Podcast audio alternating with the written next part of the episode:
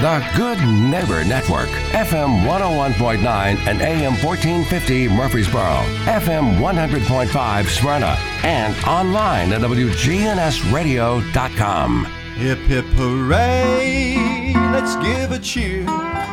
It's 9 a.m., the signal's clear. Our favorite host is in the chair. The Truman Show is on the air. It's The Truman Show with Truman Jones. A look at the politics, news, sports, and people that are shaping Rutherford County. The Truman Show is on the air. The Truman Show is on the air. Now, from Adams Place on Memorial Boulevard, it's The Truman Show on News Radio WGNS. Here's Truman Jones.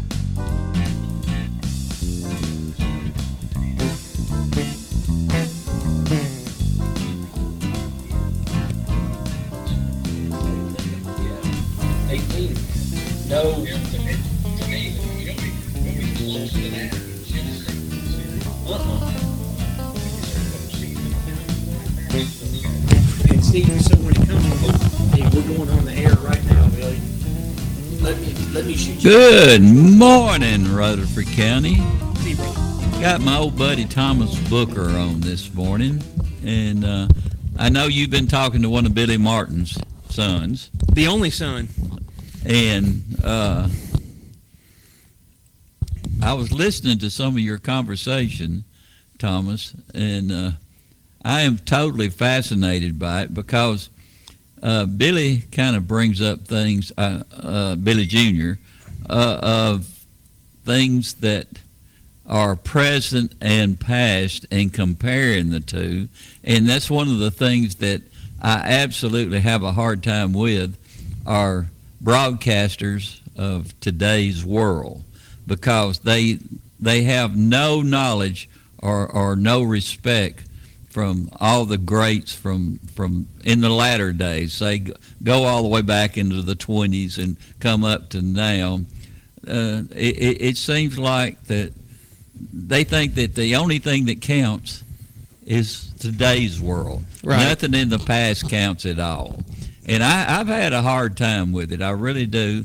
Um, I go I go I go back to to the old days when uh, I would listen to the Yankees ball games back in the 40s, and uh, our teachers would let us uh, listen to the World Series back during that time. There was no television or anything like that, and a lot of the people that are down here that were not really close to a, a major league franchise uh, this, had St. Louis.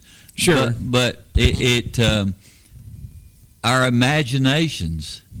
I mean, I, I listened to Mickey Mantle in, in, uh, in the when he came up in the early '50s, and oh my gosh, I mean, I put him up on a pedestal. And even when television came, and you had uh, um, television would come on with the game of the week on Saturdays, and of course Dizzy Dean uh, wa- was the uh, the number one draw. On Pee Wee. Reese. and, and well, even before Pee Wee Reese, he had a, he had another one there too, and um, it was uh, it was the most fascinating. It was it was my dream world. I mean, it really was. I, I mean, everything was just blown up bigger than life back in those days, and in today's world, I. I I watch television and I can only watch it so long, and I absolutely love baseball. You know, I started playing when I was just a young, young kid. Most of us did. Sure. A- And baseball was the game, uh, pretty much all across the southeast, and and you you, you did you did have college football, and which was great. Uh, but uh, there was just something about it that um, um, you don't see anymore, and and I'm so sad about it. That's why I love the history of the game. Yeah. Now, how did you get to have such a great relationship with all of those great baseball players of latter day times? Um, I think just my passion for the history Yeah. and, you know, just wanting to learn more about those players from back then. Yeah. It just draws interest to me. Of course, you didn't you didn't have the the um, I, I, I guess the relationship with radio like I did Correct. back then. But it seemed like that the um, the the players, uh, the way that the broadcasts were done back in those days, it, it was from a different time. Oh, it was. And and, and you didn't have all the. Um, I, I, I guess the English teachers teaching back in those days. In fact, they tried to run Dizzy off at one time because they wanted everything to be perfect, the way explain it. But baseball, it, it, it really um, there there is a different conversation for old time baseball. Do you still love it the way you used to, or no? Uh, I haven't really had the uh, loyalty, you might say, or, or uh, the players of today are not blown up in another size and with, with greater, um, uh, all those great attributes that they did had back then. Now, I love uh, Freddie Freeman and I love the Atlanta Braves because I guess you might say they're our hometown baseball team Oh yeah. and and I would just uh, y y uh, I've got the Atlanta Brave baseball uh, shirt, and uh, there there's just something about it. It drew a yeah. I'm still a Yankee fan of of the old Yankees. There there's something about the Yankees system is not like it used to be. The Mickey Mantle, the Billy Martin era. Yeah, and all the way back to Babe Ruth and Lou Gehrig. Uh, that you know, those were special p- players back in those days and special teams, and they pretty much um, they were the team for baseball back in all those old days in the twenties and in and uh, in the fifties. Sure. Uh, it, it was just um, they were really really special. And you were talking uh, about Billy Martin. Uh, I remember when he made that great catch in the World Series. Game seven. Yeah, yeah 52 every, every, everybody had just lost the ball. I mean, nobody knew where it was, and here comes Billy flying across the infield and, and makes a great catch. he had a. Oh Yeah, go ahead. no, I was just going to say. I think Billy Martin just had a, a deep passion for the game He did. that you and I both love. Yeah. It'd be interesting to see how he would react to today's game. Um, We might find out here I in a few he, I think he was would stay angry a lot of the time. I really do believe. Um, you know, sometimes we just when another era comes in, Sure. we just don't fit in it. We really don't. And and just like me right now, I don't feel comfortable in this era and all the things that are going on. well, I feel like you, so I guess we relate. Yeah, but you get to bury all your troubles. Some days. Yeah. No, I was just going to say Billy Martin. I think I wouldn't call it angry. I would call it passionate. I think he was very passionate. yeah, but sometimes passion draws anger. Well, sometimes it does. when, when things change so much because you love the game so much. True. You really do. And Billy Martin absolutely loved the game. And just think of all of those players that uh, his dad were uh, the, Mickey Mantle, uh, Whitey Ford, um, all uh, Hank Bauer. I can I can name the entire team from back in the fifties, and most people have never heard of any of them. no, It, it, it's, it's, it's a sad commentary. I agree. I mean, you got nine people that make a team, but you got a couple star athletes that you know always really stood out with the Yankees. And, and, and you think about it, what is it that makes the fans like a particular, just put them up on a pedestal. What, what is it that makes the fans love those type of players? I think the media has a lot to do with it. I mean, really, they're the ones that kind of paint the picture, like you said, with Dizzy Dean.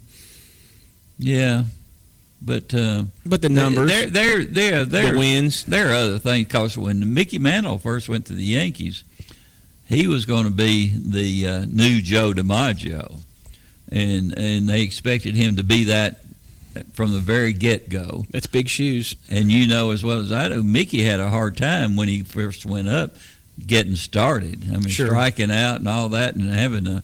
Um, the fans can make a difference in how you play baseball because you're right there in front of them, and they're expecting a lot of times more uh, than what you're going to be able to offer when you first go up. I mean, Willie Mays had a hard time uh, getting started, and look what they turned out. I mean, they were just unbelievable. And I know that Billy had a b- big impact on uh, Mickey Mantle, and uh, and and so did uh, I, I think that Whitey Ford was one of the greatest pitchers that ever uh, was on the mound. I don't think there's any doubt about it. See, I think he's underrated. Oh, I think he was too. Look, look at his World Series record; it's just unbelievable. World Series pitching. I mean, he was dominant for many years. Yeah. I don't think he even had a losing season as a pitcher. I don't think he did either. But if you look for his delivery, it's just you can't find anything wrong with it, and it's so it looks like it's so easy when he gets up there and throws to home plate. Oh gosh, and we just lost him. Bless his heart. After all say, these years, That's Last year he passed away. Yeah, that's unbelievable. Uh, how would you like to have been the son of some of those great ball players during history? It would have been neat, especially on certain teams and certain eras. Let me put you on the spot. If you had your choice of any ball player that would have been your dad, of course, you've got a great dad, and he lives in Ohio, but pick a baseball player and all the things that that player accomplished and his personality. Who would you select? And you can go all the way back to the 20s if you want to. That's a big question. Yeah. That's a very big question. Mm, I mean, I like Lou Gehrig. Oh gosh, for for a person with his ability, all the things that he accomplished, and the way he handled that terrible disease, it was unbelievable. And and the speech he made, oh Right. my goodness.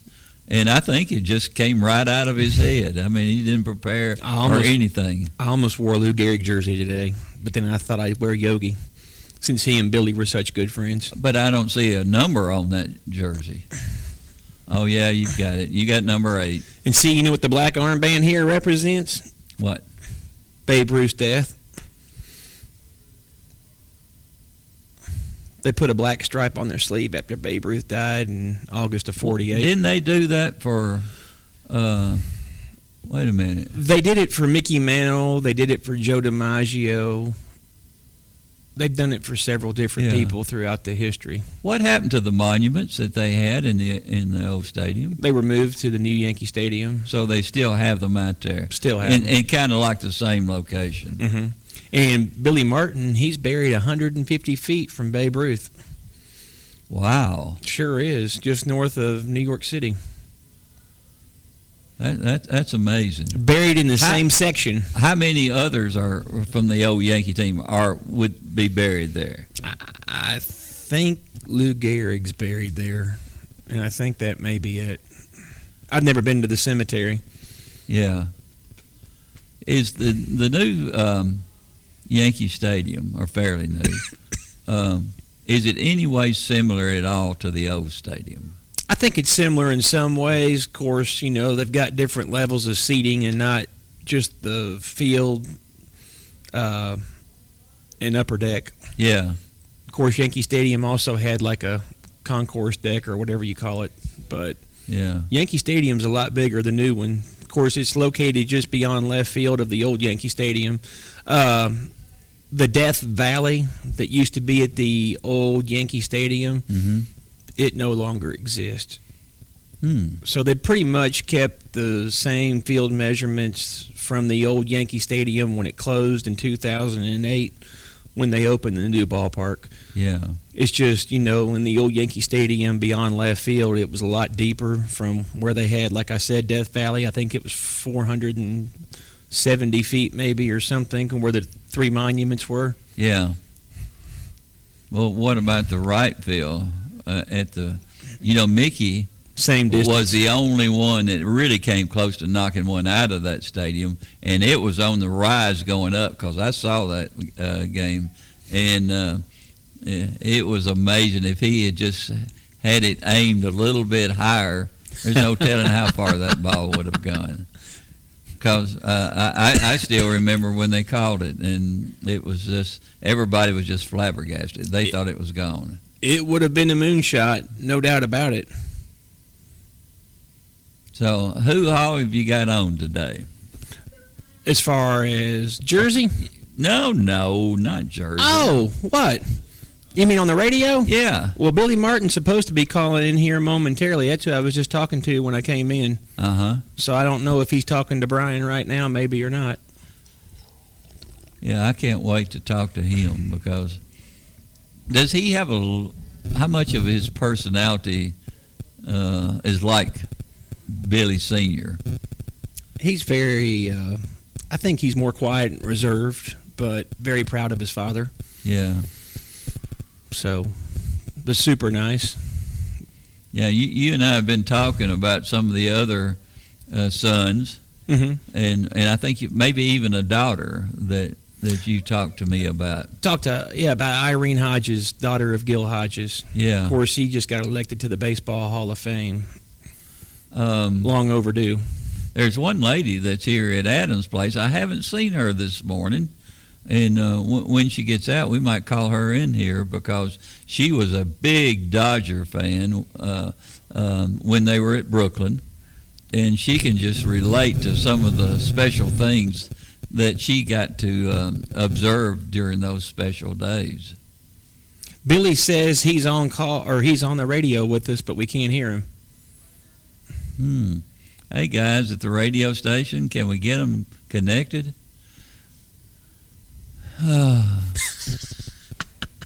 Bless his heart. I know. I hate that because I was looking forward to this. He is on the air Uh-oh. with you. Here he is. Well, Hey, how we Billy. doing, fellas? Oh, good. Good morning. Good morning. Thank you, I- thank you, Brian, for getting Billy on with us. How long have you been listening to us ramble? Uh, well, I heard you talking about the great Whitey Ford, and you know, it's uh, it's funny. As soon as you brought him up, in today's world, he might not even be drafted because because Whitey was upper 80s.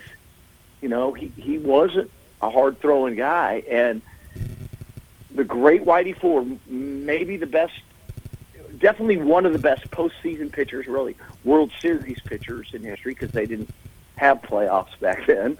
All his numbers were in the World Series, but uh, that guy probably would have to pe- play independent league baseball, get his chance to get to the big leagues. In Wow. the way the game is now. but he had such control, Billy.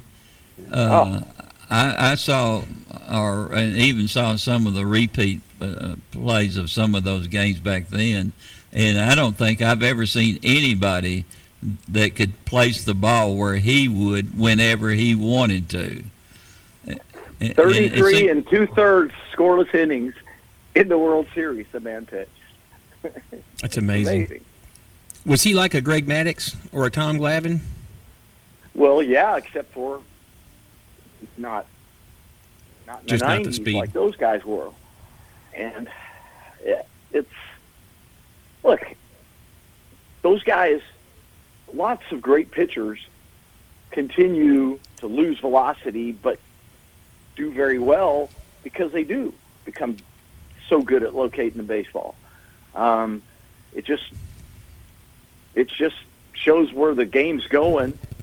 Uh, how you know? I wonder how many guys like that we're going to miss out on because they don't have the almighty super high velocity. What do you think when the the uh, the baseball announcers from today's world, when when they talk about all the great players for today, but they don't seem to hold the older players up in in high esteem like they should? It drives me crazy to be honest with you because today's players don't know the history. Yeah. You know, I can, you know, I, I represent players, and and I, I ask all my guys to pick up your phone and Google your coaching staff so you know their history. Because I can tell you story after story about guys in the big leagues having no idea that their their bullpen coach played in the big leagues. Or you know, You would think they it- care. It's sad, right? Because this whole game, everything is predicated on history, right? Every every record is trying to It beat is. another record.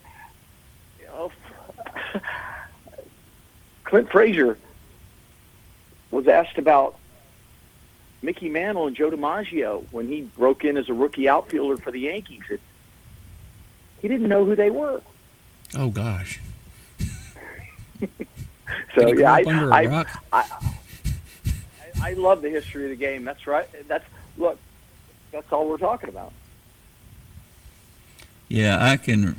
I've been listening to uh, sportscasters uh, ever since I was, I think, five years old, which that's been 75 years ago, and and I would still back in, in those early days.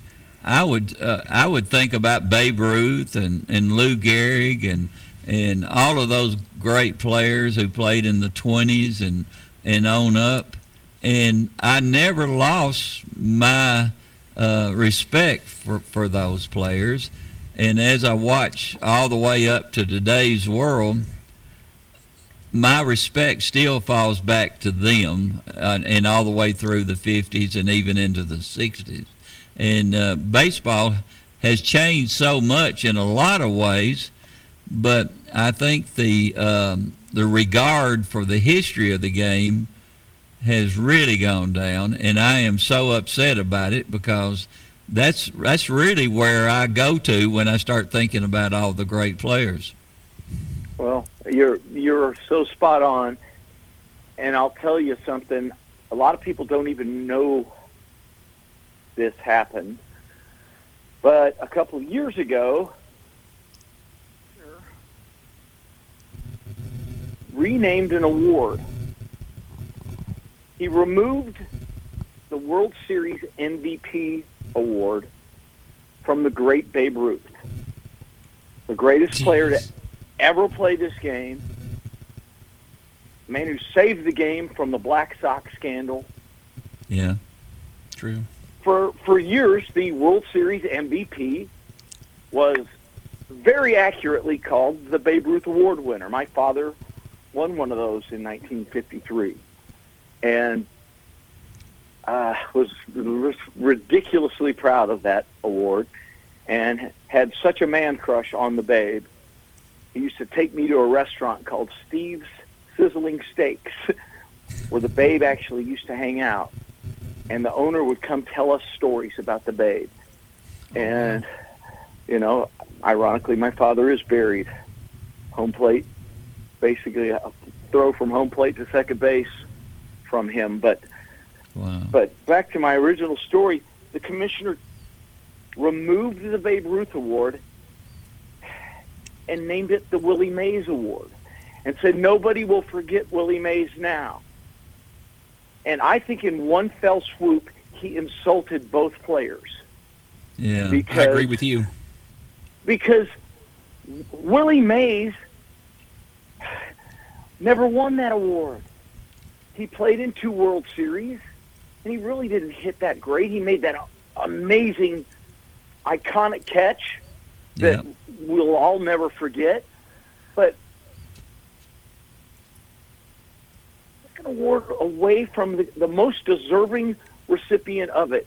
Not only was Babe one of the top 10 hitters in World Series history, he was probably the best World Series pitcher in history. He pitched a complete game, 14 inning, 2 to 1 victory in the World Series. He had. Yeah. uh, like a 29 inning scoreless streak before Whitey beat it, and then I, Rivera beat that. Um, but the guy was amazing, and and why not? Why not really reward Willie Mays with something that would make him proud? Because I think he, I don't think he probably feels this great about this situation because he never won that award. Why are they giving that to him instead of saying, "How about we're going to name the National League MVP after Willie Mays, one of the greatest players ever, who won a few of those." Yeah. let's, most let's give him an award that makes sense. Well, how do you feel, Billy, about when they uh, bring all the playoff records together instead of just focusing on the World Series, the, the, the big games, the big seven games? Well, it's they're they're different, right? I mean, one is Right. one is certainly more important than the other. And uh, the first time it really flew on me was I remember when Manny Ramirez surpassed Mickey Mantle for postseason home runs, Yes. and I remember yelling at the television set, "Mickey's were all hit in the World Series," you know, and so, I mean, it's it's okay to say that, but then throw the tagline in there that hey, Mickey Mantles were all hit in the World Series. Give them the credit that they deserve because, you know, my father had 97 or 98 postseason at bats. Well, they were all World Series at bats, Yeah. and, and you know that's just delineate the difference. Take pride in the history. That's what makes baseball so special because it's been around so long. Well, they not only snubbed Mickey and the players on the Yankees team, uh, but they snubbed um the Yankee franchise, period, for all that they accomplished during those uh, times that they made the World Series. Yes, it's funny. My father, as a manager, you know, he, he was only happy, or he was most happy in pinstripes, right? Yeah. And Right. and people always ask me why, why did he want to put up with that? Because he didn't. He wasn't just in love with New York City. He'd, he'd rather be in the country. He'd rather be in a smaller town. That was more who he was. He, but it was. It's simple. Why, why did he love being a Yankee? He broke into the Yankees in 1950. You know, because he played for Casey Stengel in 1948 for the Oakland Oaks. And then Casey got the Yankee job the next year in 49, won the World Series. So all of a sudden he had a little clout. And he, and he told the Yankees, sign this Martin kid. I, I, I want him on my team. You know, when Dad played for Casey in 48, the Oakland Oaks won it all. And Dad was the youngest player on the team. And he, uh, he also roomed with a man by the name of Artie Wilson, the first black man to play in the Pacific Coast League, and you know, so Casey Casey wanted Dad a year later, and not not so much just because my father was a good player, but he wanted his attitude, he wanted his grit, his his mouth, his fire. You know, he wanted his mind in the, in that dugout with him, and you know, Mickey used to tell me about that. He said, I knew your father was going to be a great manager when we were players because he'd see something on the field and run over to Casey and say, look, look where the, look where the shortstop's playing. We can steal second. They won't even make a throw. And he, he would notice the pitcher tipping his curveball and things like that. Uh, Mickey'd say, oh, shucks, I'd just go out there with my glove and my bat and do my thing. but, you know, not many people had Mickey's uh, talent, you know, just ability to hit the ball out of ballparks. And, but anyways, Dad gets to New York in 1950, halfway through the season. They win the World Series. 51. They win the Yeah. World Series. And they're beating good teams. he- yeah, absolutely. 52, he w- makes a game-winning catch on a on a Jackie Robinson pop fly to win the World Series. 53, he's MVP, Babe Ruth Award winner of the World Series. That's his first four years in the big leagues. That's World. Series championships, and then then he got drafted to go to Korea. The Yankees don't go in '54. He comes back late in '55. They Cleveland. go, they lose to Brooklyn. They win it again in 56. And then after an incident on my father's birthday in 1957 at the Copacabana Club where he told his buddies they wanted to go, told us, let's go see my friend Sammy Davis Jr. at the Copacabana Club. And a bunch of bowlers started throwing racial slurs at Sammy. Dad and the guys stood up and said, you shut your mouth or we're going to shut it. And uh, ironically, a little tussle ensued, and uh, they traded my father because they felt like he was a bad influence on Mickey and Whitey, his two best friends. And uh, I'm here to tell you that's a joke. Like Mickey and Whitey weren't going to go have a drink if my father wasn't around. And if you really look at it, my father was was a good luck charm for that team. Not only Very did so. They not go the year he wasn't there, but when he roomed with Mickey, he won the Triple Crown. When he roomed with Yogi, Yeah. he won the MVP. When he roomed with Rizzuto, he won the MVP. When he roomed with Whitey, he won Yeah. the Cy Young. I- I'd Hey, say that guy was pretty hey, good hey, luck. Hey, hey, Billy, they're going to put you on hold. Is that all right? We're going to take a quick break, and then we'll be right back. Yeah. Yes, sir. Thank you, Brian.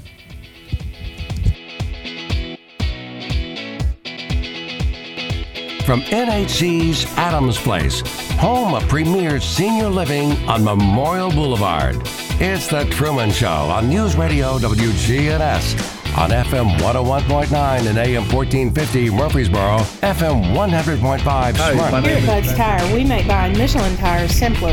I'm Allison Mitchell with Bud's Tire Pros. We offer a straightforward approach to service, including nationwide warranties with every purchase. Stop in today to see our full lineup of Michelin and BF Goodrich tires. For whatever you drive, Michelin and BF Goodrich have a tire to fit any need. Bud's Tire Pros, hassle-free, guaranteed. We're located on East Main Street, exactly three miles from the town square, one mile past Rutherford Boulevard. Visit us online at budstireprostn.com. It's Discount Mattress End of the Year Closeout Sale. All remaining 2021 mattress inventory is priced at or below cost to make room for new arrivals. With over 25 models to choose from, Discount Mattress is sure to have the right bed for you. Discount Mattress is locally owned and operated and has been serving Middle Tennessee since 2001. Come see us at 1647 Northwest Broad Street, that's next to Pinnacle Bank and Lex Pro Automotive. All in stock mattresses available for same day pickup or delivery. Take a moment and rate your lifestyle on a scale of 1 to 10. 1 is a life that's nothing like the life you were promised after getting good grades, a college degree, and a good job in corporate America. 10 is the life of your dreams. If you answered anything less than a 10, tune into the Del Walmsley radio show. Del, self made millionaire and founder of Lifestyles Unlimited, will show you how to live the life of your dreams and pay for it with passive income. The Del Walmsley Radio Show, Monday through Saturday, 11 to noon, right here on News Radio WGNS. Now, an update from the WGNSradio.com News Center. I'm Ron Jordan. Rutherford County Schools wants to hire more than 50 cafeteria workers. The school board last week approved a new pay scale for cafeteria workers, with pay for somebody with no food service experience starting at $14.32 an hour. Those with three years of experience start at more than $15 an hour, with step increases with each additional three years of experience. All interested candidates should apply immediately at rcschools.net. There's a link to that at WGNSradio.com. Sheriff's school resource officers charged a La Vergne High School student Wednesday after he allegedly threatened a girl after a ball game on Tuesday. The girl told SRO Matthew Errington she was talking to a boy when her ex boyfriend and three other people pulled up after a ball game Tuesday at Smyrna High School, one of them with what appeared to be a long gun. SROs interviewed the suspect at La Vergne High School, and he was charged with aggravated domestic assault and aggravated assault.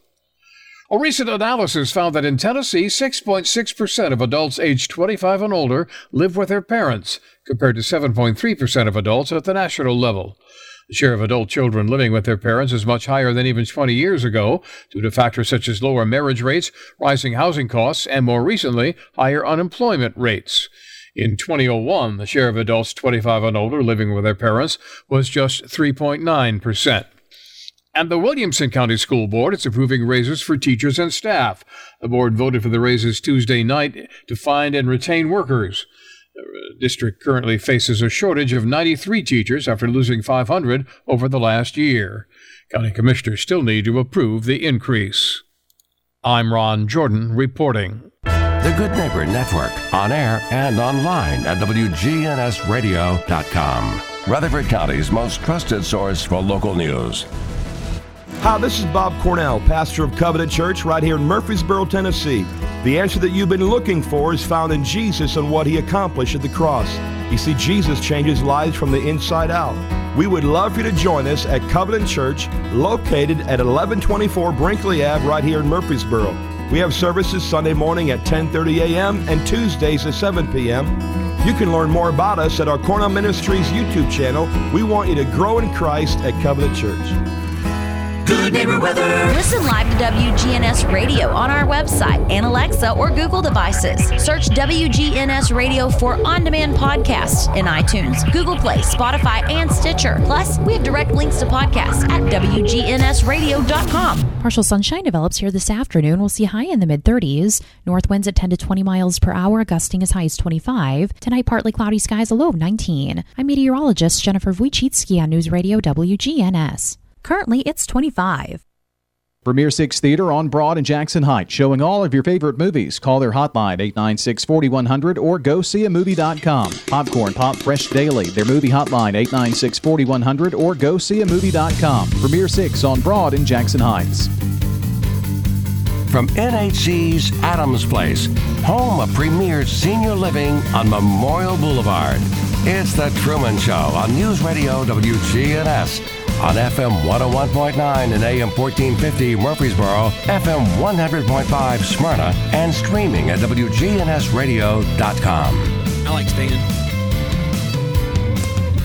And welcome back, uh, Billy Martin Jr. Just absolutely in, enjoying it. Uh, uh, uh Billy um, Gil Hodges' daughter just uh, uh, called in and so we're going to have her on in a couple of, of weeks, I hope, and that'll that'll be fun. And we we have a lady who's she I, I say she's from Flatbush, uh, what we all called Brooklyn back in those days. But uh, um, tell me something, Billy. Well, what would happen if you were signed up to be a uh, sports announcer, baseball, for um, one of the uh, teams, like maybe the Yankees or something like that, and you could maybe uh, educate a lot of people what baseball was like and what it would be like if those players were playing in today's game?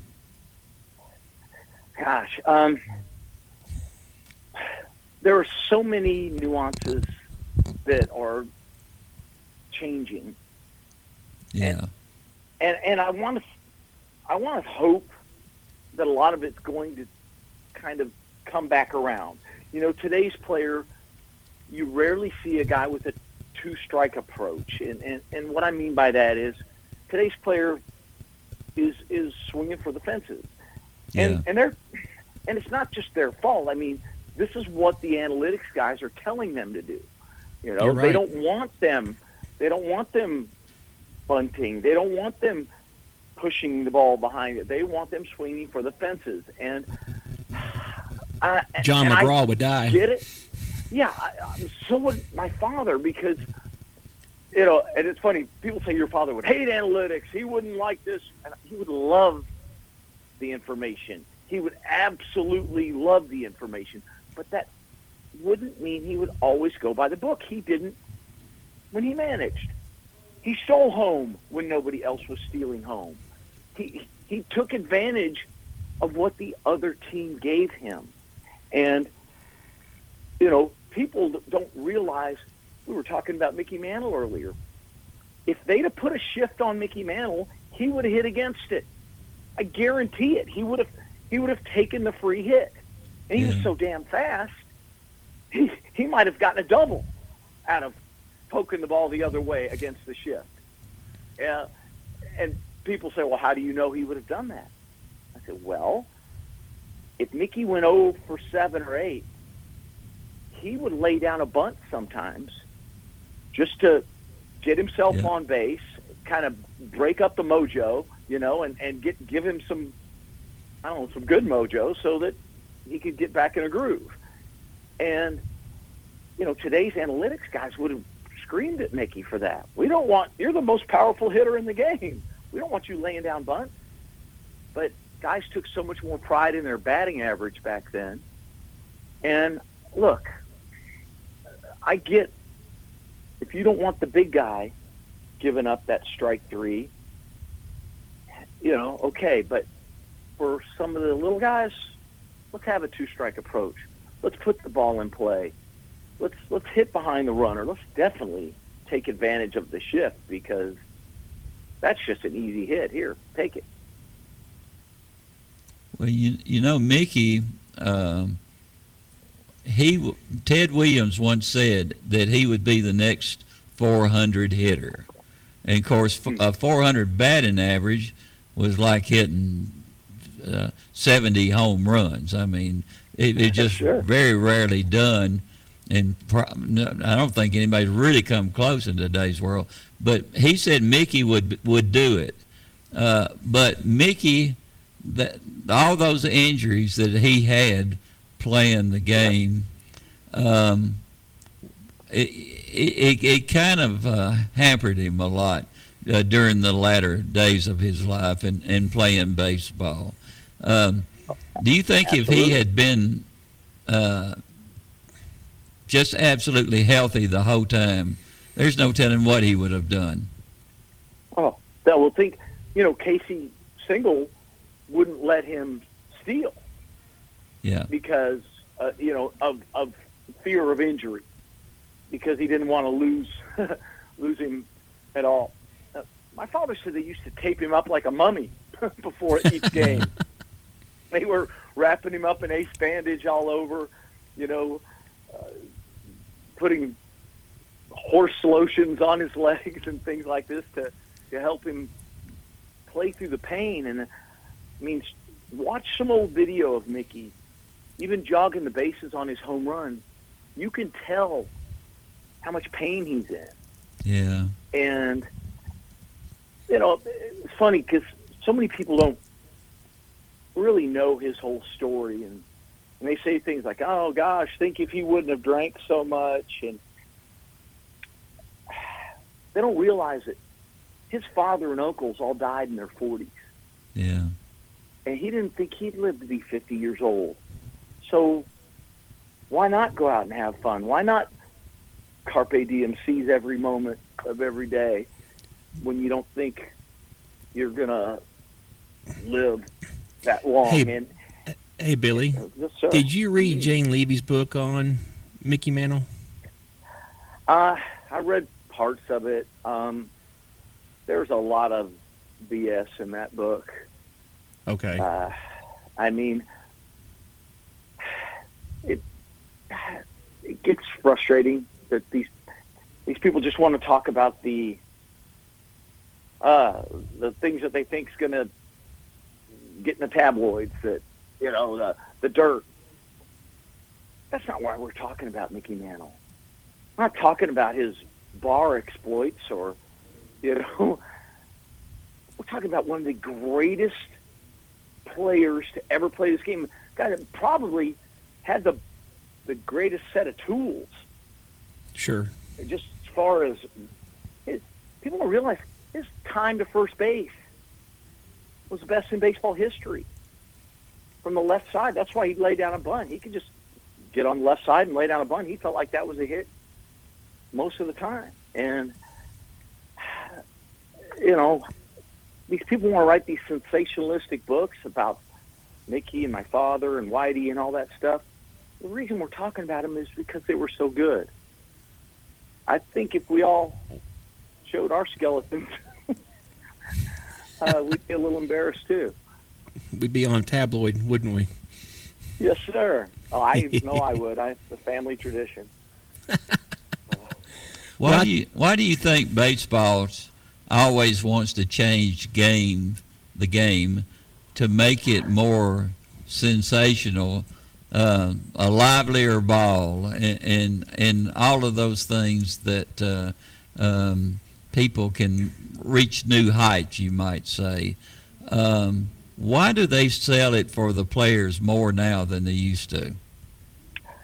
Uh, I think they're just always trying to keep making the game more relevant, trying to make it a game that that kids will love and watch, and and they they are losing some of the younger crowd to some degree, but yeah. But I think they're looking at the wrong things.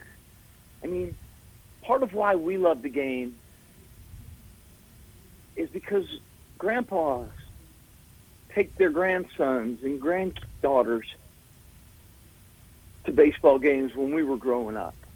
Yeah. You know, I, I hear this story from so many people when my dad took me to this game, when my grandpa took me to that game. And you know, they they're talking about salary caps and luxury taxes and stuff. They should put a salary cap on how much they can charge for tickets because I agree there.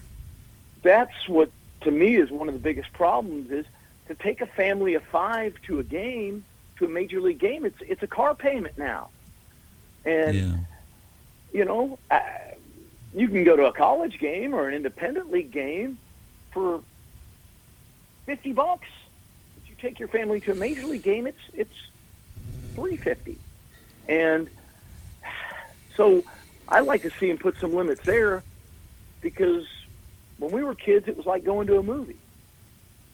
And Yeah. that's the way it should be because if, if John Q. Public can't go to the games, what's going to make him fall in love with it? What's going to make him have that same romantic feeling about it that we have?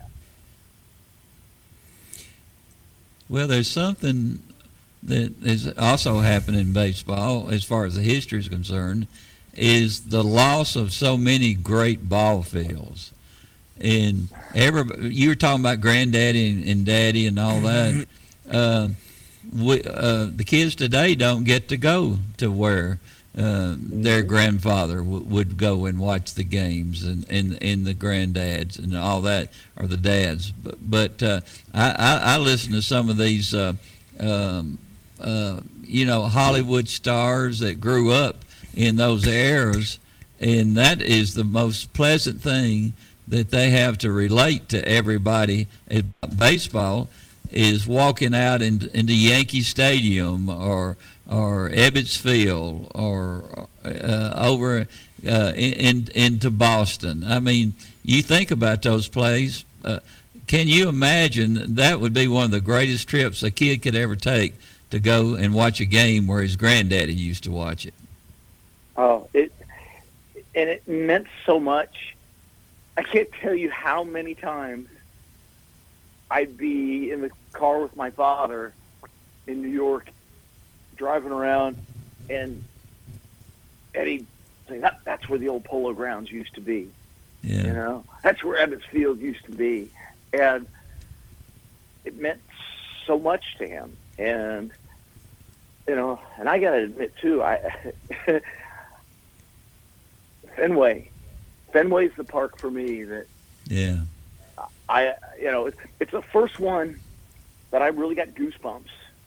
And as as a kid, it, often growing up, I'd get asked by people, you know, oh gosh, what's it like being the son of, you know, a, a major league manager? And I wish my dad was manager of the Yankees. And of course, as a kid, I'd say, well, I wish my dad worked at General Motors with your dad. They'd look at me funny. I'd say, well, you get to see your dad every night. You know, I, I may get to see him on TV, but that doesn't mean I get to hang out with him every night. And it was, it was Fenway when that first hit me that how lucky I was. I, was I was traveling with the team. I was about 15. Uh, Was it the Yankees I'm- or was it the Rangers? yeah, it was it was the Yankees, and and uh, we were we were they were playing the Red Sox, and I was shagging balls in left field. I I actually had Thurman Munson's catcher's mitt on in, in No. left field, and I'm in uniform. I was bat boying, and uh, somebody hit a ball off the green monster, and it made hmm. that iconic Clang. thunk. Yeah, that only the monster sounds like, right? and and and all of a sudden, it just hit me as I'm looking at that hand-operated scoreboard, and I'm like, "Wow, man! Babe Ruth used to run around this outfield. The DiMaggio brothers, Ted Williams, Tris Speaker. I'm get, yeah, I'm getting goosebumps now saying it because it, it just hit me. I was like overwhelmed with the history of the game in that moment, and I, my knees were like knocking on the next fly ball that was hit my way because I was nervous all of a sudden, and we're just walking in Fenway to this day, smelling that old ballpark smell. It just it just moves me, and you're right. I I certainly think everybody's gonna miss some of those things. Did you live with your, or I'm sorry, did your mom and you live with dad when he was managing the Minnesota Twins his one year in '69, and then later in Detroit? Oh, absolutely. So you know, so y'all moved together as a family. yeah, it was. You know, I liken it to being an army brat or something because we were. It did seem like we were moving somewhere every couple of years. Uh, uh, he finished his playing career in Minnesota, and then moved into the front office and PR department. Then he became a scout. That's when I was born, and then he went into coaching. Well, he was coaching third, and the team asked him to go to Denver to manage their AAA club, the Denver Bears. He didn't want to go. Dad was afraid to go down because he was afraid if he went down to the minors, he might not get back the majors. And my mother had to convince him that it was the right move. And we went to Denver. I was like 68. And he totally turned that team around. A team that had Graig Nettles, who he brought up the next year and played for him for the Yankees also. The great Charlie Manuel, who became a World Series winning manager himself, and and his pitching coach slash closer was a guy named Art Fowler, who ended up becoming his his pitching coach all along the way. But uh, the next year, he got the big league job for the Twins, and so we moved back How to was he? Minnesota. Did he like it? Oh, yeah, he loved it. I mean, that was, you know, Dad was a great. Dad was a good player. He was a he was a great World Series player. You know, as a world, if there was a Hall of Fame for World Series players, he might be your starting second baseman. Um, you know, because his average was almost 100 points higher in the World Series. He was a 340, 247 hitter in the regular season. He was a 333 postseason World Series hitter. You know, but uh, Did he- after Minnesota, Detroit, then Detroit, Texas, and New York, New York, Oakland, New York, New York, New York. Did he ever talk about why he did not start Jim Kaat in Game Three of the ALCS in '69? Well, if he did, if he did, I was only five, so I was. More, I didn't know if maybe he ever said something later on. With heck, no, I don't know. I I know he absolutely loved Jim. You know, they did broadcasting together. Uh, one of the years he was I between thought they did later and- on Yeah, in the early '80s, maybe. yeah, and I, so I, I, I wish I knew. I, I would love to find that out because What was your it's off the wall, perception of Charlie Finley? I think Charlie Finley is absolutely a Hall of Fame owner. Uh, I think he doesn't get near enough credit for how ahead of the times he was in so many ways. I mean, we're talking about a guy who was basically his own GM, right? That that won three World Series in a row. That was putting together a team like that, yet he only had six people working in the front office. He had very insane. few scouts. I mean, he was the cheapest. He was the most frugal owner in history. You know, he hired my father for one reason. He was trying to sell the Oakland A's, and he knew my father would improve attendance. I mean, it was Your a, father was a savior. It was a fact. Well, he, he did it. He did this for two different franchises, and really, sadly, doesn't get much credit for it here in Texas because he didn't The Tigers too.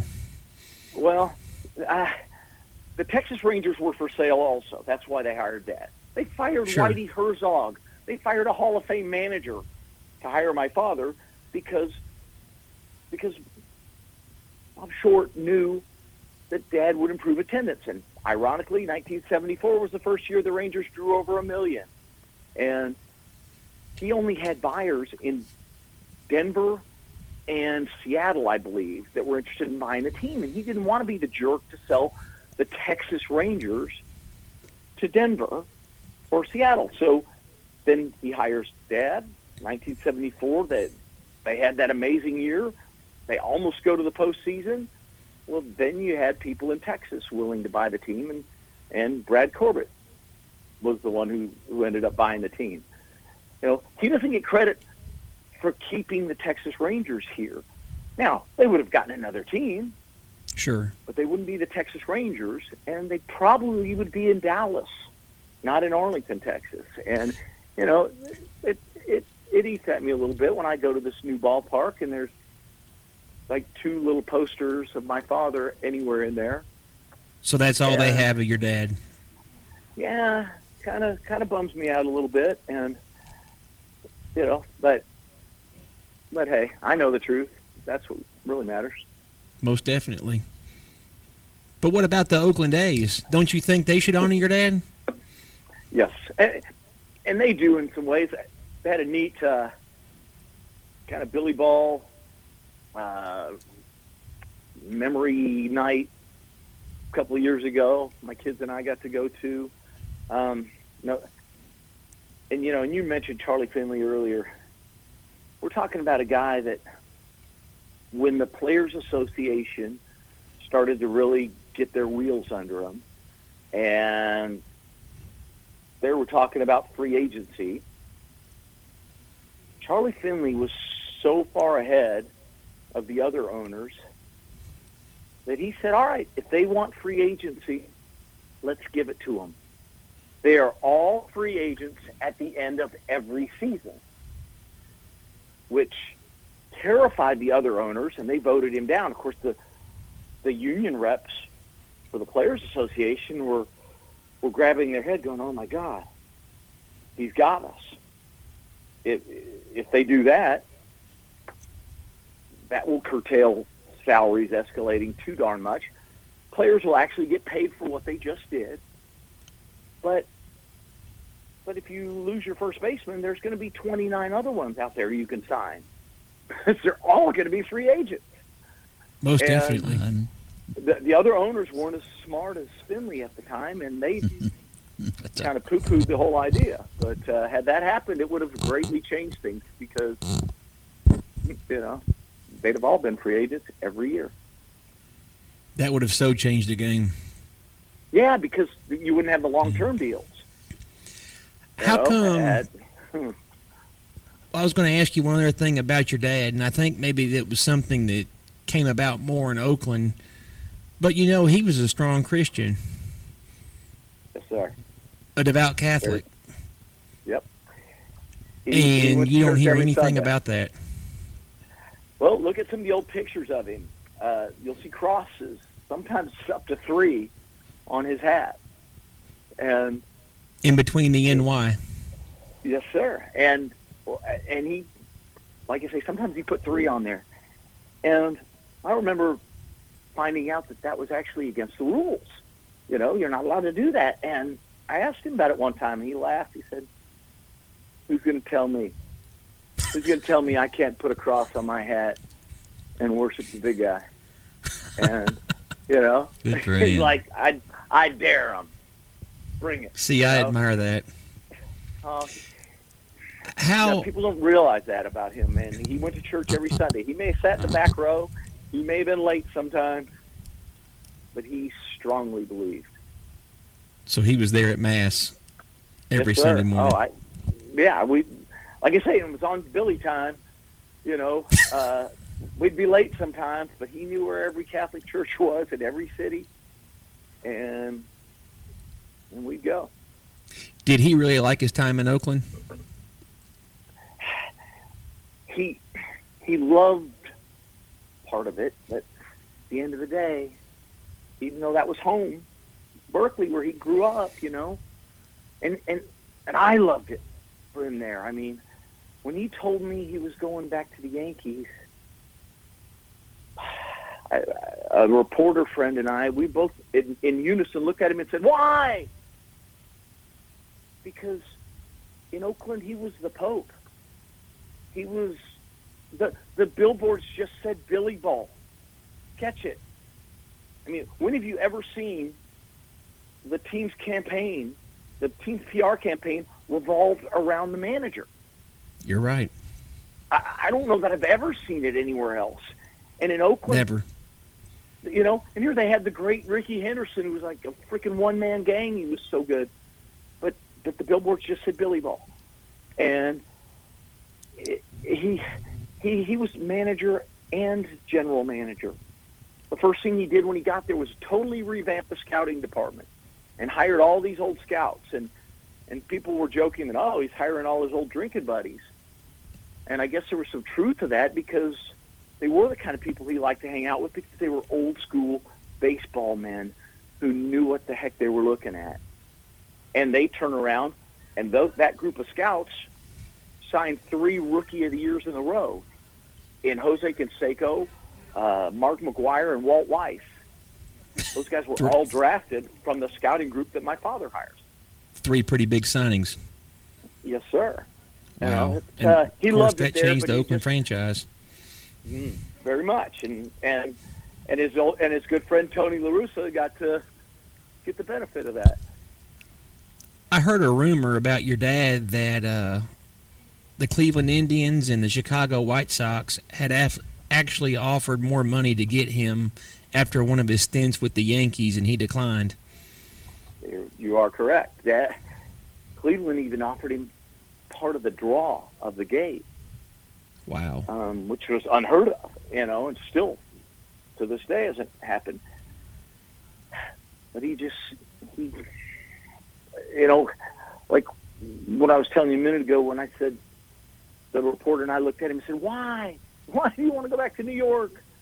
Why do you want to deal with, you know, the pressure of, of that, the George hiring and firing and all that on and off stuff?" And and he looked at me. It's like literally the only time I've ever felt like my father wanted to smack me. and and he looked at me and he says, "Because I'm a Yankee, Pard, and I'm just not as happy anywhere else." And you know, and he's saying that when he's in Oakland, or the the whole thing's about him. That tells you how important that was to him because you know I didn't want him to go anywhere. He he was in charge. He there was nothing to complain about other than he wasn't wearing pinstripes. Do, do you think your dad and George Steinbrenner were pretty much like the same person as far as that desire and love for the game? Oh, well, that talk about true love hate. You know, um, Dad loved and hated George at times, but but the things that they were on the same page were so important to my father. Obviously, they both had the desire to win. That was enormous, right? I mean, Right. and and George possessed a loyalty that you don't see very often. And my father felt like loyalty was one of the key components to winning. Loyalty. It, it, it's he talked about it a lot. And George was ridiculously loyal. He was a hard man to work for. he might call you at four in the morning and expect you to get your butt up and talk shop with him.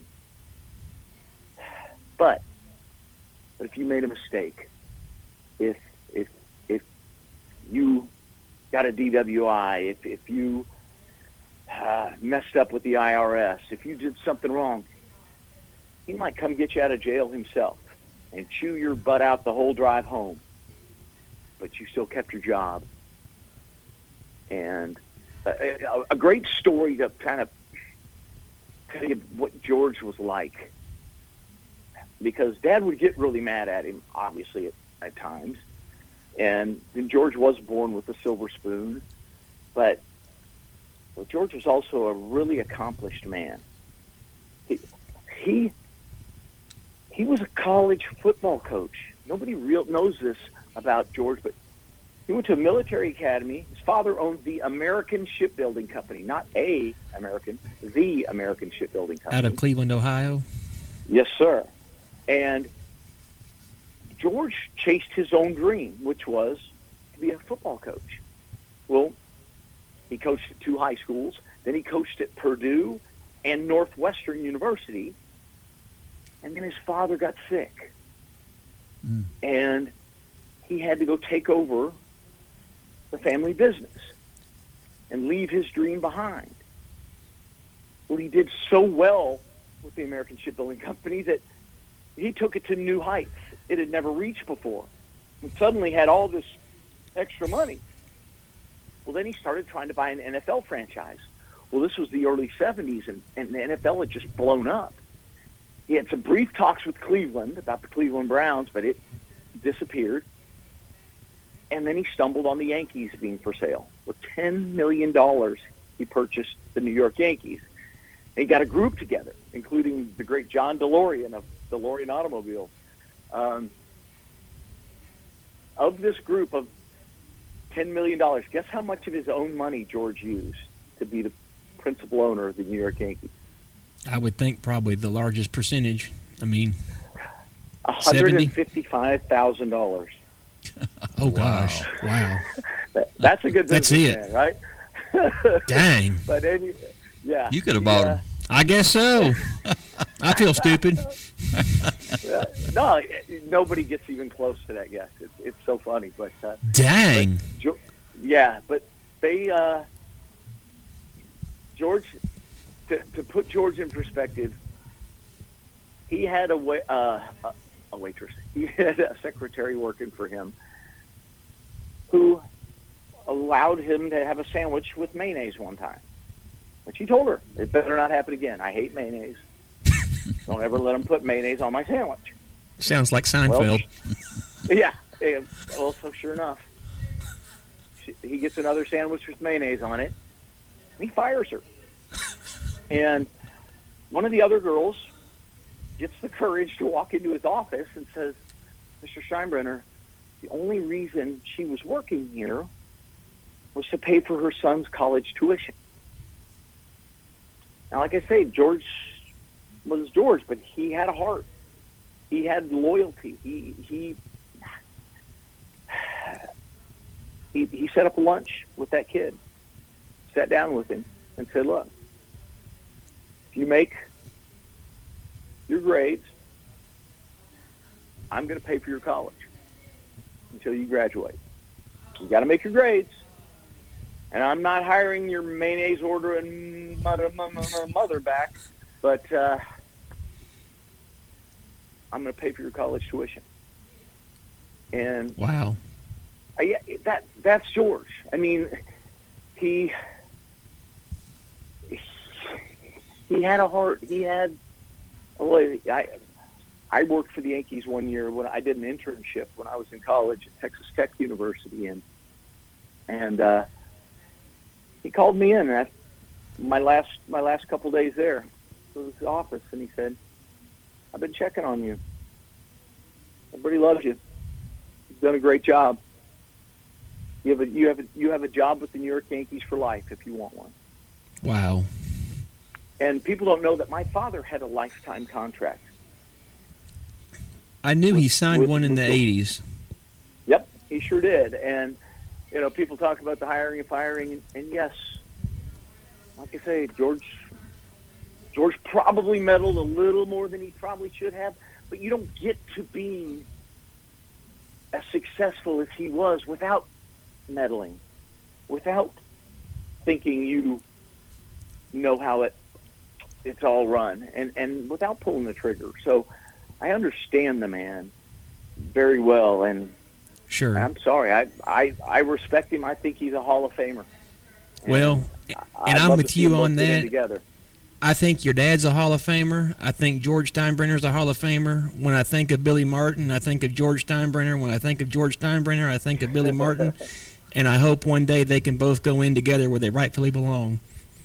Hey, Billy, we've run out of time, unfortunately. Actually, they let us go over a little bit, but we do want you back on. I, I, I thoroughly enjoy when you're on on the show.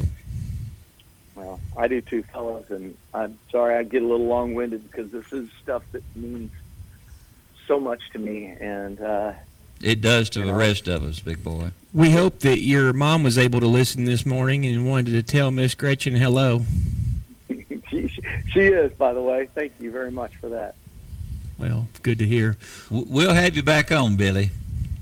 I'll look forward to that, and uh, let's charge on through the fog and hope there's no uh, no delay of opening day. Fingers crossed and amen to that. Yeah. Thank you, Billy. Be safe and take care. All right, guys. We'll see you in the morning at 9. From NHC's Adams Place, home of premier senior living on Memorial Boulevard. It's The Truman Show on News Radio WGNS on FM 101.9 and AM 1450 Murfreesboro, FM 100.5 Smyrna, and streaming at WGNSradio.com.